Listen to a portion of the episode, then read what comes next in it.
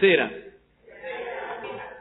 Stasera ho avuto un programma con una radio avventista e c'era un'intervista con un dietologo di Madrid e ha detto una cosa che lì per lì ho detto ma come la devo tradurre questa? Eh, e lui ha detto che a un paziente colpito da HIV è guarito quando è stato contagiato dal Covid. E, e, ha riportato una rivista medica nel citarlo. I casi della scienza, cioè della medicina. Ha detto bene Giovanni prima, è un testo molto, come, come possiamo definirlo, molto, hai detto Giovanni come? È molto forte, molto, molto, molto forte. È un testo che ha suscitato tante interpretazioni per attaccare altri. Sicuramente c'è anche questo aspetto. Però io voglio questa sera rifletterlo con un altro obiettivo, non per individuare un nemico da additare, ma per capire a che punto siamo noi, a che punto ognuno di noi è. anche perché non credo che quando Gesù ha rivelato a Giovanni tramite il suo angelo questa visione, voleva movimentare Giovanni ad attaccare qualcosa e qualcuno. Penso che Giovanni sapesse bene a chi Gesù si riferisse quando parlava della bestia e della sua immagine. Però ci deve essere Immaginiamo che abbiamo soltanto questa pagina della Bibbia, che tutto il resto si è perso. Da questo testo dobbiamo comprendere la via della salvezza, o no? Da questo testo dobbiamo comprendere la via della salvezza. Ora io voglio questa sera esaminare questo testo, poi se ci sono delle domande fatele domani sera, Giovanni me le farà vedere e poi andremo domani sera, sabato pomeriggio, probabilmente, come è stato detto, per avere un momento di domande, dialoghi e discussione, potremo anche chiarire. Vi prego di non tirare anzitempo i pomodori o le uova, aspettate fino alla fine, perché può darsi che qualcuno a metà del percorso, ma questo qui che ci sta dicendo? Da dove viene? È venuto per dirci queste cose? D'accordo? Facciamo un patto? E vi assicuro che non vi faccio saltare in aria. Allora, come comprendere questo testo? C'è una lettura, un'interpretazione chiara che noi abbiamo attraverso studi biblici attraverso il gran conflitto questo testo. Penso che tutti quanti voi sappiate chi è la bestia, chi, chi identifichiamo con la bestia. O non lo sapete? Paolo dice che lo sa. Vieni, dillo. Vediamo qual è il messaggio che possiamo cogliere. Allora, facciamo l'esercizio in due modi. Prima cerchiamo di vedere il testo cercare di capire cosa ci dice, quali sono i termini che il testo usa. E poi andiamo a vedere come questa lettura ci collega con quello che noi abbiamo sempre saputo, altrimenti sarebbe una semplice ripetizione, non è il caso. Allora, leggo alcuni brani così ci collochiamo bene seguì un terzo angelo dicendo a gran voce, ecco qui un particolare che voglio subito sottolineare. Abbiamo visto che il primo angelo c'è pure l'espressione a gran, diceva a voce forte, mentre in quello di Babilonia che abbiamo visto queste sere anche non c'è l'espressione voce forte. Questo terzo angelo seguì dicendo a gran voce, chiunque adora la bestia e la sua immagine e ne prende il marchio sulla fronte e sulla mano. Quindi, prima quando mi hanno fatto la misurazione della temperatura gli ho dato la mano, o la fanno qui o la fanno qui, visto che voi gentilmente la fate anche sulla mano. In Svizzera la fanno soprattutto sulla mano. E quando ho chiesto ma perché la fate sulla fronte e, e altrove la fanno sulla mano, perché ci hanno detto di fare così. Vabbè, non credo che quello lì ti faccia venire qualche particolare marchio sulla fronte.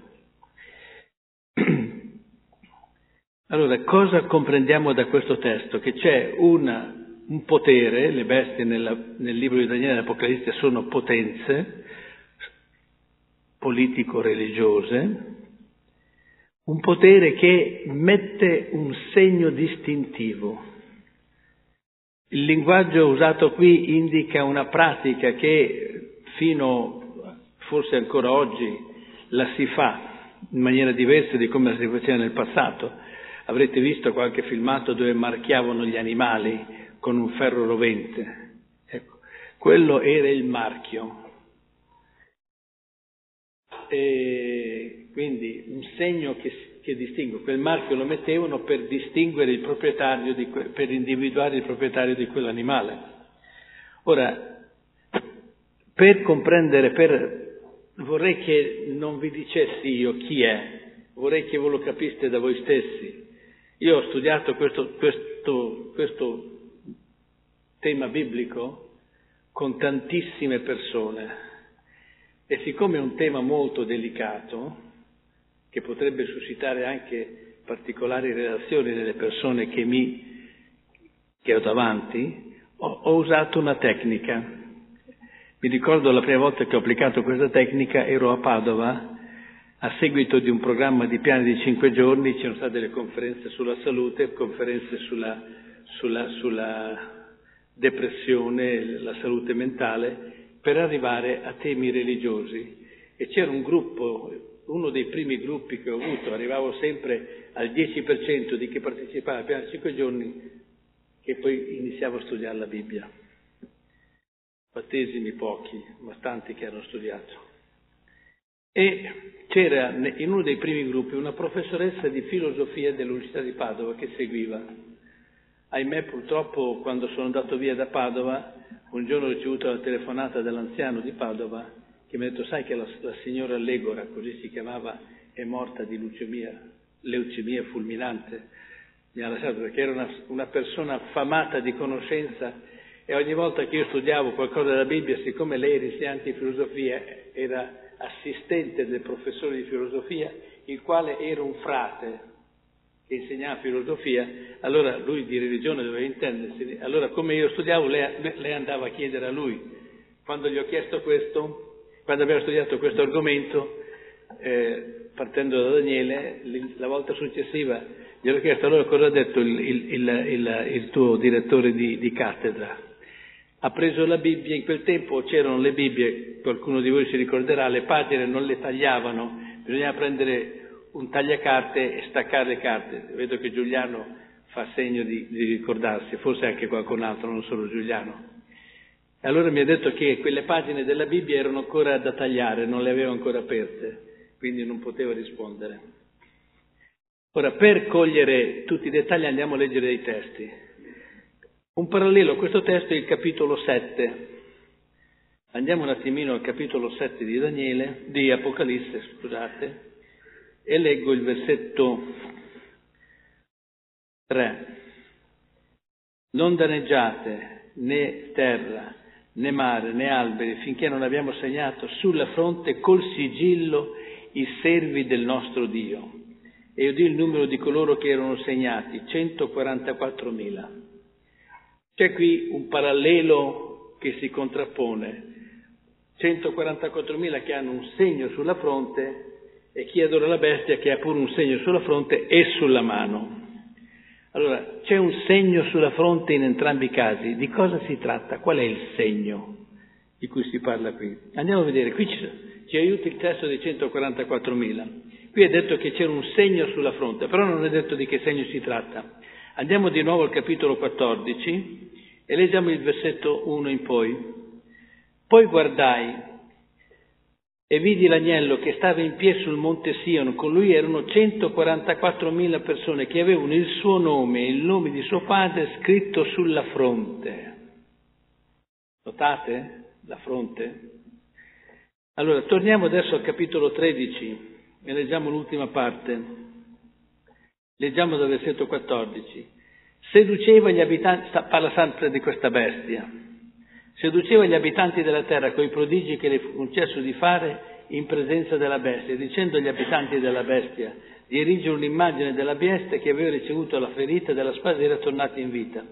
E gli fu concesso di dare uno spirito all'immagine della bestia, affinché l'immagine della bestia parlasse e far uccidere tutti quelli che non adorassero l'immagine della bestia. Inoltre obbligò tutti, piccoli e grandi, ricchi e poveri, liberi e schiavi, a farsi mettere un marchio sulla destra o sulla fronte. Nessuno poteva comprare o vendere se non aveva il marchio, cioè il nome della bestia o il numero corrispondente al suo nome. Qual è la prima conclusione a cui arriviamo? Ve la dico, ditemi se, se è giusto o meno dal testo. Tanto i 144.000 quanto gli altri hanno un suggello sulla fronte che è per gli uni il nome di Dio, per gli altri il nome della bestia, giusto? Il testo dice questo. Noi non è che di primo acchito insegniamo questo. Vi racconto un'esperienza che mi, mi rido, di, rido, di, me stesso. Quando lavoravo in fabbrica alla Maraldi come saldatore, c'era un devoto cattolico che voleva convincermi. E lui era un mariano pieno. Ogni volta che parlava di Maria gli, venivano, gli veniva pelle d'occa. Un giorno è venuto a casa mia per cercare di convincere mia moglie a convincere me, mia madre, non mia moglie, ce l'avevo ancora cercando di convincere me. E mia madre sempre, diversi di voi l'hanno conosciuta, sempre dice, ma io so che i miracoli li fa Gesù e non la Madonna. E questo qui se ne è stato zitto e se ne è andato via. E qui, ah, ecco, vi stavo dicendo, avevo fatto, di queste cose è diventato esperto, prima ancora di andare a studiare teologia. E lui voleva convincermi a tutti i costi. A un certo punto mi porta da padre Urbano, dai Cappuccini di Cesena. E padre Urbano molto, molto paternamente mi dice, ma figliolo, tu devi sapere che c'è una sola chiesa, devi tornare all'ovile. Ma io non ci sono mai stato in quell'ovile. No, fa niente, noi ti accogliamo. Ma perché non vuoi venire? Allora gli ho fatto uno studio biblico sul piccolo corno. E padre Urbano è rimasto scandalizzato. Ma figliolo, che stai dicendo? È una bestemmia. Ci tentai, ma padre Urbano è rimasto dalla sua posizione, anch'io della mia.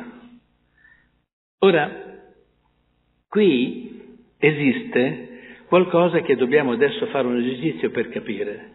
Sia i 144.000, sia chi segue la bestia, hanno il nome di Dio o della bestia scritto sulla fronte. Che significa? Non c'è scritto qui che si tratta di un giorno di niente, non c'è scritto qui niente sul, sul, sul segno, sul marchio, se non che c'è il nome.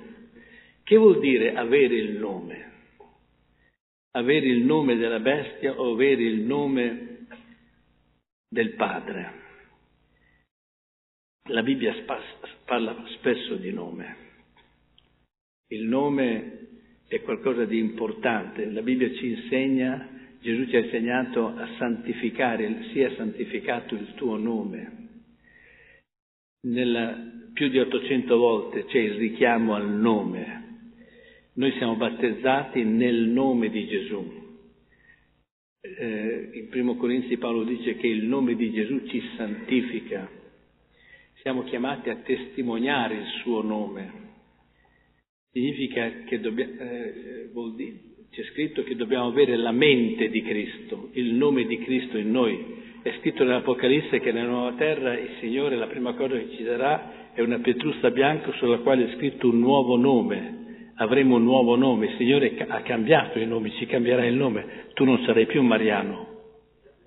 Finalmente. E il nome nella Bibbia indica la natura. Il Signore cambia il nome da Abramo in Abramo, da Giacobbe a Israele, da, nel Nuovo Testamento da, da Simone a Pietro, da Saulo a Paolo, perché è cambiato qualcosa nella vita di questa persona. perché il nome sta a indicare le qualità, la natura, il carattere di quella persona. Qui è detto che c'è il nome, il nome ha anche un altro significato. Il nome indica l'appartenenza, l'appartenenza, lo stile. Si racconta che un giorno nella guerra contro i persiani un soldato greco non voleva sottostare agli ordini del, del comandante. Allora questo qui dopo diversi tentativi si è stancato, l'ha portato da, da Alessandro, dal generale. Alessandro era sul cavallo e, e questo qui stava davanti a lui mentre il suo comandante descriveva ad Alessandro le difficoltà che questo giovane gli aveva portato, che Alessandro prende la lancia e gliela mette qui per farlo, per, perché aveva la testa giù, non gliela mette qui. A un certo punto gli dice, ma tu come ti chiami? Questo qui abbassa ancora più la testa. Oh, parlo con te, come ti chiami? Spinge con la lancia. Mi chiamo Alessandro. Come? Ti chiami come il mio nome, o cambi nome o cambi modo di essere. Il nome indica la natura. Portare il nome di Dio significa essere stati, aver avuto un incontro, un'esperienza con Dio, essere stati con, conta, contagiati da Dio. Portare il nome della bestia significa l'opposto, l'uguale opposto. Il nome indica l'appartenenza. E questo testo darci, questi testi che abbiamo letto dei 144.000 e di quelli che seguono la bestia, ci danno una sfida, una sfida di appartenenza. A chi apparteniamo? È una domanda che ci dobbiamo porre con molta serietà, con molto spirito di autocritica. Andiamo un pochino più a fondo. Portare il nome di Dio significa essere entrati a far parte della famiglia di Dio. Portare il nome della bestia significa entrare a far parte della famiglia di Babilonia, perché questa bestia porta, nel capitolo 17, porta su di sé Babilonia. Leggete il capitolo 17 dell'Apocalisse. Essere con il nome significa essere in una particolare relazione con colui del quale portiamo lo stesso nome. Qual è il nome della bestia? Qual è il nome di Dio? Lo sappiamo, anche se non lo conosciamo. Sappiamo che, Dio, che Gesù Cristo è venuto a rivelare il nome del Padre. Vi ricordate nella sua ultima preghiera Gesù dice io ho rivelato il tuo nome a loro forte quella frase, Gesù è venuto a far conoscere a noi Dio Padre. E questa stessa missione poi Gesù dirà come tu mi hai mandato e io sono venuto per rivelare il tuo nome, adesso io mando te affinché anch'essi rivelino il tuo nome. Qui è la missione, il cuore della missione della Chiesa, il cuore della missione di ognuno di noi. Qual è il nome della bestia? Nella Bibbia c'è un nome che viene dato. Non so se voi conoscete il nome che se avete in mente, sicuramente l'avete letto. Nel, nell'epistola di Giovanni c'è indicato un nome particolare nella prima epistola. Vi ricordate qual è? Anticristo. Se il nome deve indicare la natura, Francesco o Mariano indica molto di meno che Anticristo. Chiamarti Mariano potrebbe dare adito a qualche fraintendimento. Non sei un Mariano tu. Chiamarti Anticristo sarebbe subito dipinto il tuo, il tuo essere. La parola Anticristo è il nome della bestia. Ma che significa Anticristo? Prendiamolo per un attimo come nome, poi vedrete che è il suo nome, perché avete già capito a chi mi riferisco. La parola anticristo è una parola composta da anti e Cristo. Ecco, generalmente si pensa all'anticristo come colui che si oppone a Cristo, ma adesso vi dico un particolare che poi potrei mostrarvi anche con un testo biblico che non significa così. Per esempio, vi dico subito il testo biblico, in Matteo 20, 28, appunto come il figlio dell'uomo non è venuto per essere servito, ma per servire, vi ricordate il testo? E dare la sua vita per noi. Sapete com'è tradotto? Da, da dove è tradotto per noi? Alcune traduzioni in riscatto per noi, alcune dicono così, la vecchia Diodati mi sembra che dica il riscatto per noi. La parola per noi in greco è anti-emun. Anti, la parola che è su anticristo. Ero a Cologne e avevo bisogno di preparare un esame e sono andato a studiare in biblioteca e cercavo un vocabolario per capire il senso di una specie di anti. Allora sono andato, ho trovato un vocabolario greco, latino, italiano. No, greco, latino, francese, in Francia, non in Italia. Allora sono andato a vedere, ho sfogliato, c'è qua un libro, ho sfogliato, un, ho preso un grosso dizionario, l'ho sfogliato così come a volte apriamo casualmente, senza pensare a quello che dobbiamo cercare. E mi capitano sotto gli occhi la parola antibasileus. La parola basileum in greco è re. E c'era scritto accanto in latino vicarius regis, vicario del re. Colui che fa le veci, il viceré. La parola anticristo non è colui che è contro Cristo, ma colui che fa le veci di Cristo. Poi sono voluto andare a vedere, forte di questo, andare a vedere la parola anticristos. Wow! Sapete cosa ho letto? Vicarius Christi. Tac! Mi si è accesa la lampadina. È una interpretazione tremenda. Eh? Avete capito a cosa mi riferisco? Enzo, non hai capito? Ah, è, già, è, già, è già chiaro. Se voi andate in un'enciclopedia e cercate i titoli ufficiali di, cer- di questo potere, c'è una decina di titoli, uno è Vicarius Christi, in latino. Ora, state ancora bene? State male, vero? Portare il nome significa portare la natura. Anticristo significa mettersi.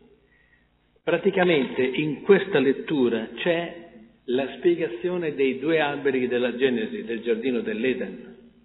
Forse per qualcuno di alberi ce n'era uno soltanto. La Bibbia dice che c'era l'albero della vita e l'albero della conoscenza del bene e del male. L'albero della vita era là per indicare che la vita viene da Dio, che, Dio la vita, che noi dobbiamo nutrirci di Dio come per sostentamento ci nutriamo di qualcosa, lì c'erano dei frutti da nutrirci. L'albero della conoscenza del bene e del male ha un significato interessante, sta a indicare che l'essere umano è libero di decidere di nutrirsi di Dio o di stabilire da se stesso di cosa nutrirsi il segno della libertà e dell'indipendenza dell'uomo. Essere col nome di Dio sulla fronte significa schierarsi dalla parte di Dio come suoi seguaci, come suoi discepoli, come coloro che vogliono dipendere da Gesù Cristo. Altrimenti la storia gira da un'altra parte. Anticristo è colui che vuole stabilire se stesso, da se stesso come stanno le cose, ed è, ed è, ed è così. Ed è così. Non voglio entrare nel merito specifico, domani sera tratteremo ancora il marchio della bestia, con un'altra prospettiva. Non, non, non voglio andare molto più in là. Vorrei che fossimo al chiaro se noi siamo col nome di Cristo o con l'altro nome sulla fronte. Se noi agiamo di nostra testa o agiamo in dipendenza di Cristo, di Dio. Gesù dirà, io sono venuto non per fare la mia volontà, ma la volontà di colui che mi ha mandato. Essere col nome del Dio Padre, infatti in Apocalisse, ritorniamoci un attimo al capitolo 14, c'è una spiegazione del carattere dei 144.000. Dice, Udì una voce dal cielo, leggo il versetto 2, l'uno l'abbiamo già letto, dal cielo simile al fragore di molti acque, al rumore di un forte tuono, la voce che udì era simile al suono prodotto da arpisti che suonano le loro arpe. Essi cantavano un cantico nuovo davanti al trono, davanti alle quattro creature viventi e agli anziani. Nessuno poteva imparare quel cantico se non i 144.000 che sono stati riscattati da, dalla terra. Essi sono quelli che non si sono contaminati con donne. Nel passato pensavano che erano i preti, non, i, mon, i frati, invece ha un altro significato. Perché sono vergini, essi sono quelli che seguono l'agnello ovunque vada, essi sono quelli che seguono l'agnello dovunque vada. Seguire Cristo è la condizione, è il segno che noi apparteniamo a Cristo. Bello il canto che abbiamo cantato, eh, anche l'inno teme, molto bello. E se, la sento tu? È bellissimo. Non avevo, mai, non avevo mai sentito cantare, lo sto imparando. Stasera non l'ha cantato Claudio. Non c'è Claudio stasera. Ecco perché non ha cantato. Essere con Cristo significa seguire Cristo ovunque egli vada. Non significa, Signore, sì, però io credo che. No. Vi ricordate cosa disse Pietro quando Gesù fece la prima pesca miracolosa? Avevano pescato tutta la notte e non avevano preso un fico secco. E allora il Signore si avvicina, avete del pesce? Non abbiamo pescato nulla, gettate la rete, era la mattina, i bambini correvano, gridavano, Signore abbiamo pescato tutta la notte, vuoi che peschiamo adesso? Però siccome lo dici tu, getto le reti, sapete l'esito. Ecco, avere il nome di Cristo è, Signore, lo dici tu, e seguire Gesù ovunque egli vada. Avere il nome della bestia significa assumere il ruolo che dice Dio ha detto ma io vi dico.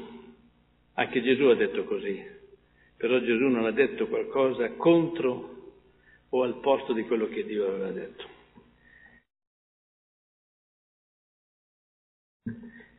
Noi crediamo che il marchio, il marchio del, dell'anticristo, il marchio della bestia, simboleggi una aperta posizione contraria al volere di Dio.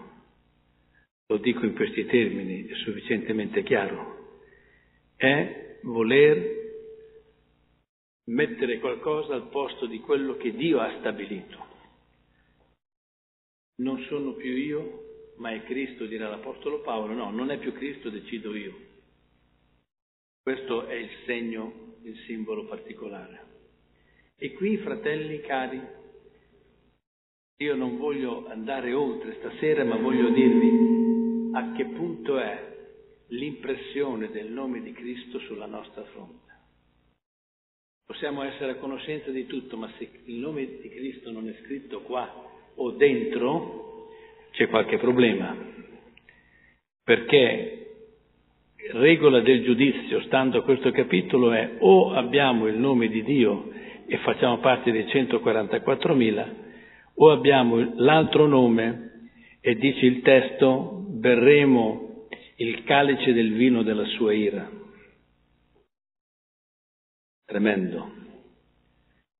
Ecco allora che si impone in una settimana di preghiera, sotto la guida dei tre messaggi, dei tre angeli, del messaggio dei tre angeli, si impone prendere consapevolezza in noi stessi se chi è che dirige la nostra vita è Cristo o lo spirito dell'anticristo, di colui che si mette al posto di Cristo.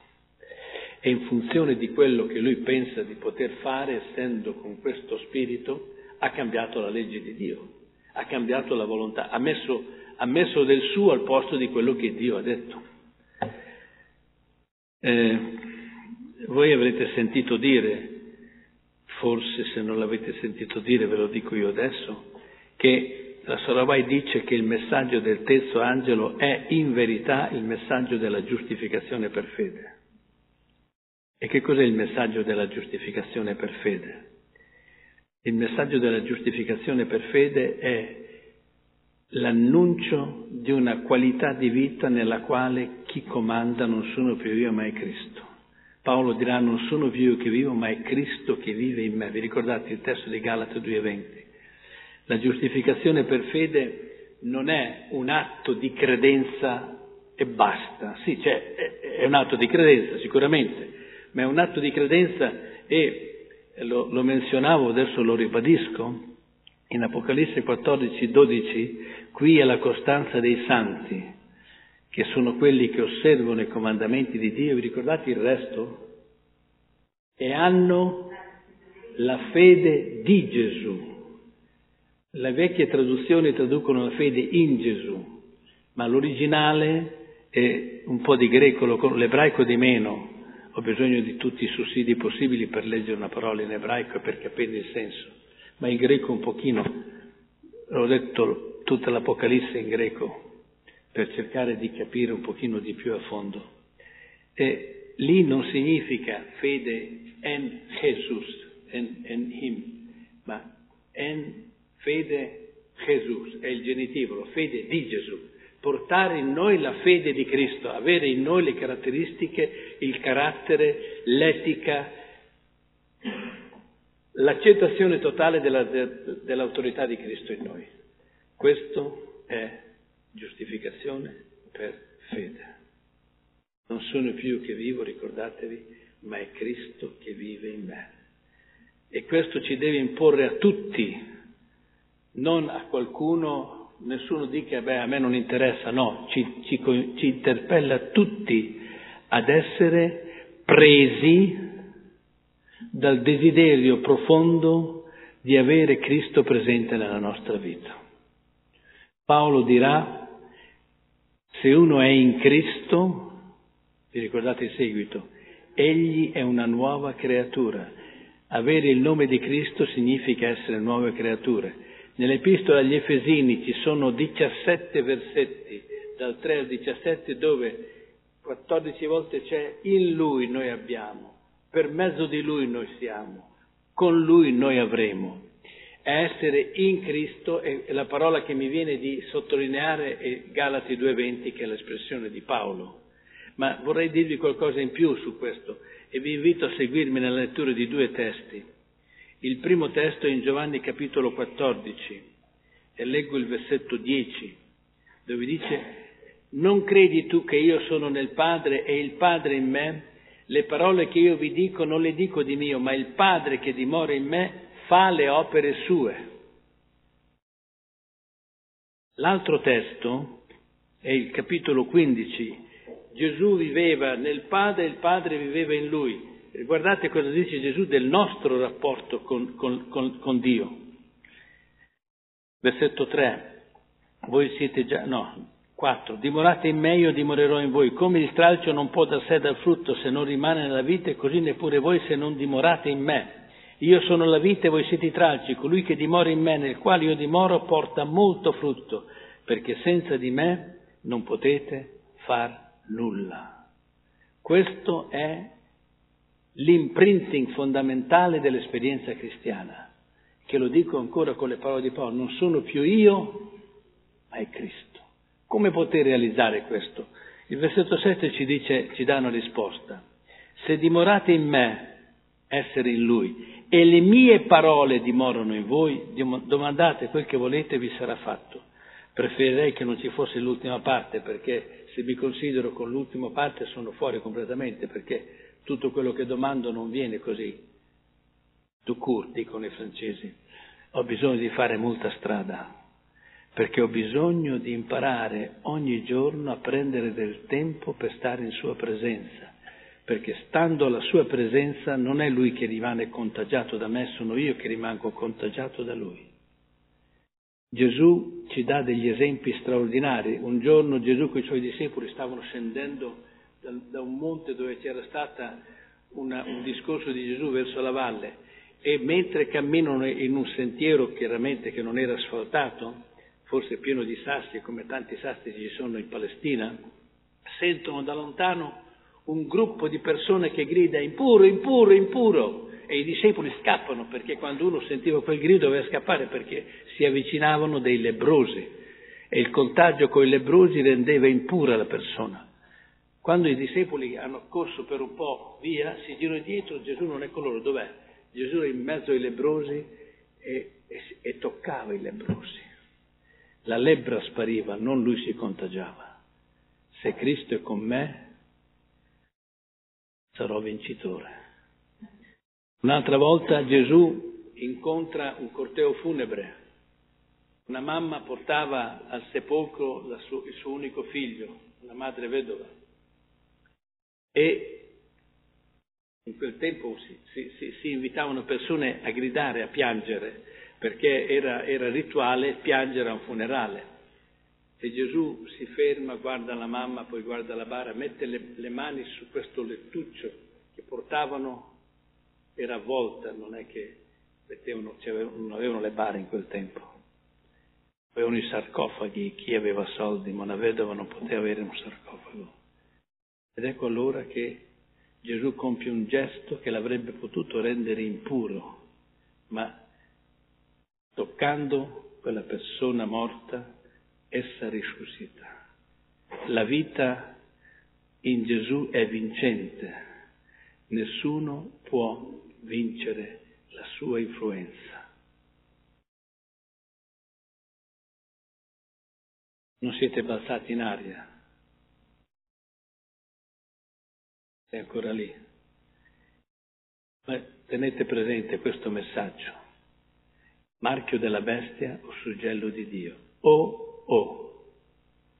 Il marchio della bestia non c'è bisogno di fare grandi cose per averlo, basta allontanarsi da Gesù. Il suggello di Cristo abbiamo bisogno ogni giorno di ripartire per stare con Lui. E questo lo possiamo fare alla luce del versetto 7 se dimorate in me, le mie parole dimorano in voi. Gesù ha ribadito più volte questo principio per se stesso e lo dice anche per noi. Sempre in Giovanni al capitolo 6, il versetto 57, Gesù dice, come il Padre mi ha mandato, come il Padre vivente mi ha mandato ed io vivo a motivo del Padre, così chi mi mangia aveva anch'egli a motivo di me. E tutto il capitolo Gesù scandalizza prima i farisei e i, e i capi del popolo, come dobbiamo mangiare la sua carne. Poi scandalizza i suoi discepoli, infine anche i dodici sono, Signore, a chi ce ne andremo noi? E Gesù gli dice, voi non ve ne volete andare. Avevano capito che le sue parole erano parole di vita. Se vogliamo avere l'impressione sulla nostra fronte del nome di Gesù Cristo, colui che ha avuto un nome più alto di tutti, dirà Paolo ai Colossesi, abbiamo bisogno di stare in sua presenza. È una lezione che ogni tanto mi debbo rinnovare, un impegno che ogni tanto debbo rinnovare in me. È la cosa che mi viene adesso naturale, il desiderio che appena mi alzo la mattina non guardo il telefonino, apro la parola ispirata, la parola di Dio. Ieri sera, no, ieri sera, lunedì sera ho terminato insistendo su, dandovi alcuni aspetti sul contributo che la Bibbia ha avuto dalle ultime scoperte. Vi ho menzionato qualche parola introduttiva. È straordinario il contributo. E il, il contributo principale che oggi l'archeologia sta dando è sulla, sull'ambiente e sulla, sulla persona di Gesù Cristo. C'è stato un autore, di cui non ricordo il nome, che ha scritto un libro, The Case for Christ, il caso Gesù, tradotto in italiano. Non lo vende la casa editrice, è stato un peccato che altri l'abbiano tradotto prima di noi. È un libro che ha rivoluzionato il mondo teologico mondiale. È un autore, Gary Habermans, ha tenuto una conferenza a un convegno teologico che ha avuto luogo a Bucarest alcuni anni fa e ha detto grazie a questo libro la teologia liberale sta perdendo terreno un giorno dopo l'altro, perché in quel libro l'autore porta delle testimonianze straordinarie, delle prove, degli argomenti straordinari sulla storicità di Cristo e soprattutto argomenti che provano la resurrezione di Gesù Cristo, cosa che finora, ma dobbiamo crederci, non abbiamo prove. Lui porta delle prove inequivocabili sulla persona di Gesù Cristo. Vi ho menzionato il processo che c'è stato negli Stati Uniti. A seguito di questo libro questo processo è stato messo in piedi e il giurì che ha lavorato per 7-8 ore attorno dopo il dibattito alla fine ha pronunciato gli argomenti sono a favore della risurrezione di Cristo, ma dobbiamo conoscere Cristo, dobbiamo camminare, stare con Lui, prendere del tempo per stare con Lui, perché se prendiamo del tempo per stare con Lui succede qualcosa di straordinario, che, e qui termino, che troviamo nella seconda epistola di Paolo ai Corinti, al capitolo 3, versetti 17 a 20, 17 e 18. Ora il Signore è lo Spirito, e dov'è lo Spirito del Signore lì c'è libertà. E noi tutti, a viso scoperto, contemplando come in uno specchio la gloria del Signore, siamo trasformati nella sua stessa immagine, di gloria in gloria, secondo l'azione del Signore, che è lo Spirito. Amen. Noi abbiamo il privilegio di far parte dei 144.000 se abbiamo il nome di Cristo scritto su di noi. E sarà un'avventura straordinaria quella. Immaginate, eh, c'è qualche astronomo qui o astrofilo che ama l'astronomia. Vorrei fare la domanda, quanti minuti impiegano, si impiega a passare attraverso eh, il tunnel che è dentro Orione? Qualche, qualche, la luce passa da Orione dopo una quindicina di giorni che è partita da qui noi eh, arriveremo al cielo passando da Orione in un giorno di viaggio, andremo più veloci della luce. Wow! Grazie al nostro Signor Gesù. Questa lezione di questa sera, il terzo messaggio, capisco perché la nostra sorella ha scritto, è in verità il messaggio della giustificazione per fede, perché la giustificazione per fede non è una dottrina, è Gesù è la sua grazia, la sua persona che vive in noi. Per cui la preghiera che stasera vi invito a fare è, Signore, aiutami ad averti dimorante in me. Amen.